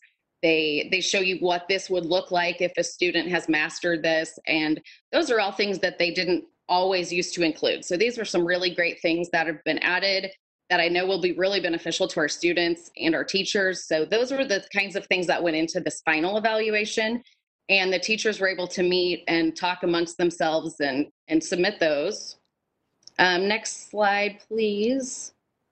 And again, this is the same slide as as from the beginning, but this was what was our final recommendation. These are what what they chose after going through that process.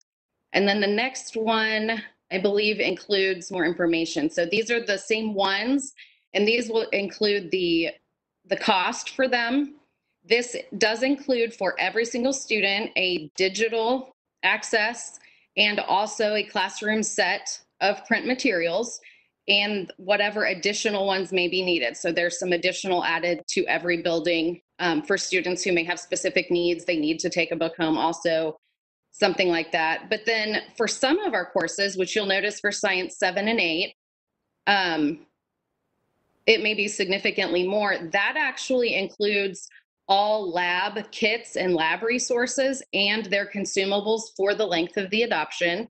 So that is for the entire eight years. Every student will have access to every single lab or kit, regardless of what the school had prior. Um, so that's a really neat thing that typically we only see with middle school science adoptions right now. They don't really offer those at a high school level yet. Um, but typically our high schools have more um, lab equipment and if you go through there, you may, you'll see that most of these are an eight-year adoption, or I guess the ones more on the left are eight-year adoption. Our honors biology and our anatomy um, can only be six-year adoptions because our honors, AP, and college level courses, the vendors typically are just, I don't know that I've ever seen them do an eight-year. They will only do a six-year adoption. Um, and then at the bottom, you can see there the Earth and Space Science is a one year adoption, and that is because that course is being piloted for the first time at Shawnee Mission West, and we've never offered it before, so they don't they don't have a resource. So that will support the students and the teachers that are going through that pilot for next year. Um, if you want to move to the next slide, this is what we see as our next steps is obviously some implementation training for all of our teachers so they feel very confident moving forward with all of these new resources and also just ongoing professional development. So um, we would like to provide several opportunities for teachers to learn and go more in depth with with these different products that we're getting. And we also have opportunities to base that on student or the teacher's need. So if they are saying that they need more training in a specific area we have those days that are included in this that we can provide that training for them. And then also time for their PLCs to be able to get together and plan lessons and make sure that we can implement this implement this very smoothly and integrate into our curriculum maps because I know um, we've spent a great deal of time on those curriculum maps and really building them and making sure that they're very robust. And so making sure that these work with what the teachers feel is the best practice in that area. Are there any questions? I believe that is our all of our information at this time. And just run down the line and touch base with all our board members. Uh, Dr. Sinclair, do you have any questions? Uh, most just a comment. This is an incredibly thorough and well integrated evaluation. Um, just even looking through all the rubrics and the level of detail that was considered from multiple stakeholders, um, it's um, it's impressive, and I, I, can't imagine that this was not a, a pretty intensive commitment to doing this evaluation, and, and I appreciate it, and I hope it's been um, is meaningful um, to you all as, as it is to me as a board member and being able to support these decisions. So thank you. Thank you. Thank you. Mr. Stratton, do you have any questions or comments? I do have one quick one, and then I apologize if you already said this, but um, when you went through this, now with this benefit of hindsight, did you uh, get from these vendors their their uh, online and virtual learning capabilities. Uh, should we ever have to go through something like this again, is that something that they are now incorporating in these uh, vendor presentations? Typically, they do that anyway. Um, it is almost impossible to purchase only the physical resources. So you can purchase just digital but typically what we'll buy is the digital for every student and then the books just at the certain for a certain number. But typically that is how they do it anyway. And so because of that i think that their online support and what they provide to the students digitally and or virtually now is really really comprehensive it it, it has it includes so much more than it did even just five years ago so these are they're very robust platforms that they use now. Thank you. I would have assumed that uh, they're well up to speed on that, but we've had a really important test drive that just took place. So. we have, yes. Thank you. Ms. Borgman, do you have any comments or questions? Yeah, actually, I just wanted to say 37 teachers and 4,000 students. That's impressive.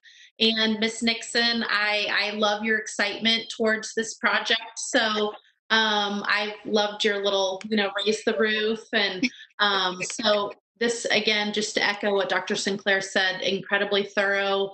Um, it makes us feel good to support these types of, of curriculum changes. And so we, I just want to thank you for the amount of work that went into it, as well as the student and teacher input. So thank you.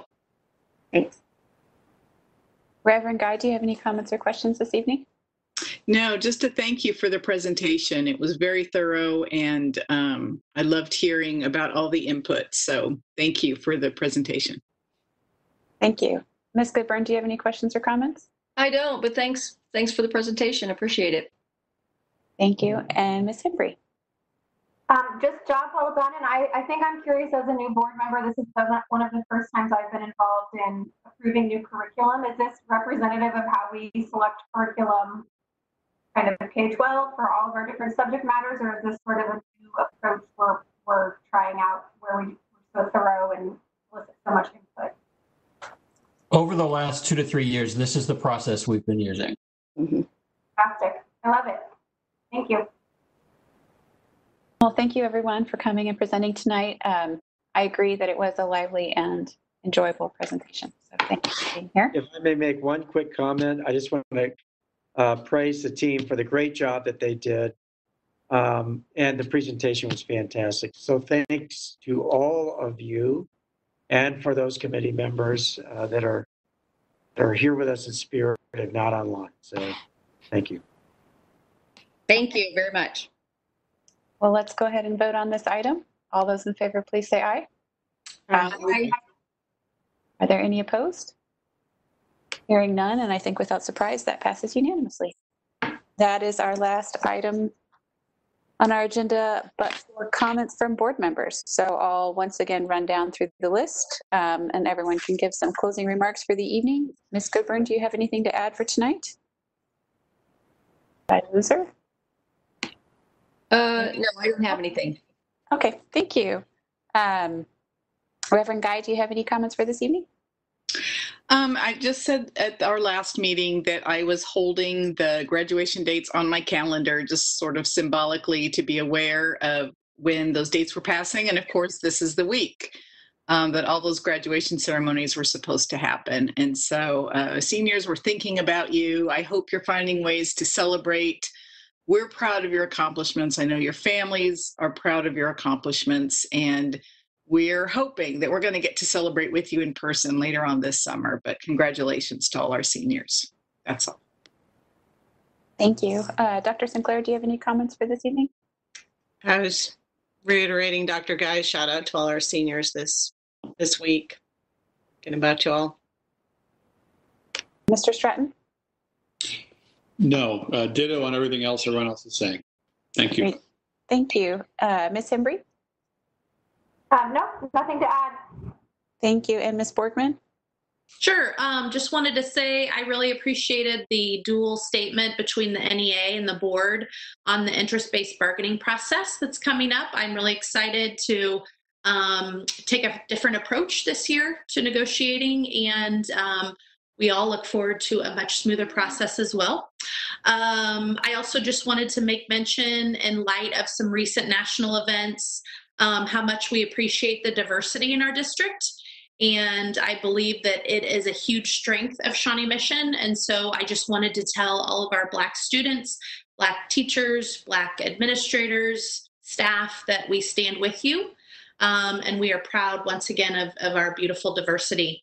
Teacher appreciation last week and school nurse day. We can't thank our, our, our teachers enough, as well as our school nurses. Um, you are just such a crown jewel in this district, and we are so grateful for each and every one of you. And then just to echo the seniors, this was supposed to be a huge week for you.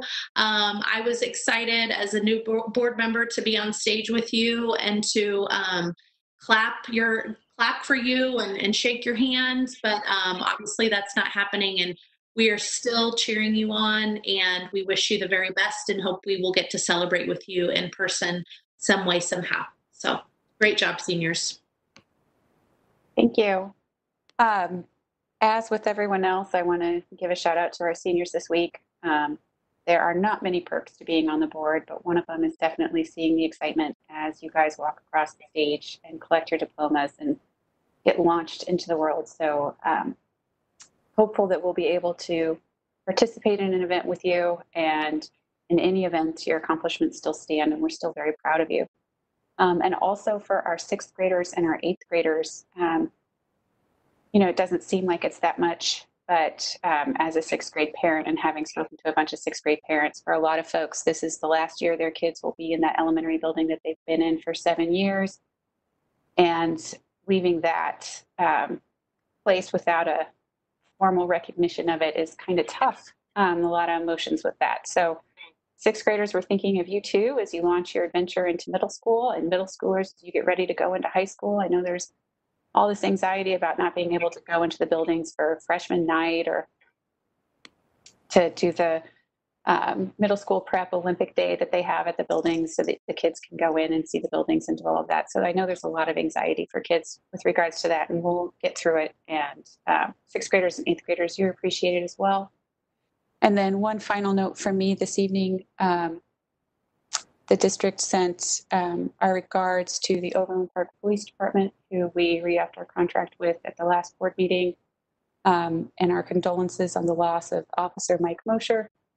Um, he was the president of the Fraternal Order of Police, and um, we are devastated to learn of his loss. And the district just wants his family and his colleagues to know that we appreciated his service and uh, our hearts are with you guys. So, on that note, I'm going to seek a motion for us to move into executive session from Dr. Sinclair. But I think you're on mute, Mary. Thank you. I move we go into executive session to discuss personnel issues pursuant to the non-elected personnel exemption under KOMA. And the board will reconvene at 8:30. Do we need more than 30 minutes? Can we have a 10-minute break in between now and the executive session starting so that we reconvene at 8:40? Okay. Do we, is 30 minutes sufficient? Yes. Yeah. All right, so we'll reconvene at 8:40. Thank you. Do we have a second? I'll second that. Um, That was a tie. I'll give it to Brad because I can see him. So, thank you, Mr. Stratton. All those in favor, please say aye. Aye. Any opposed? None. Uh, Passes unanimously. See you all in 10 minutes in executive session, and everyone have a good evening.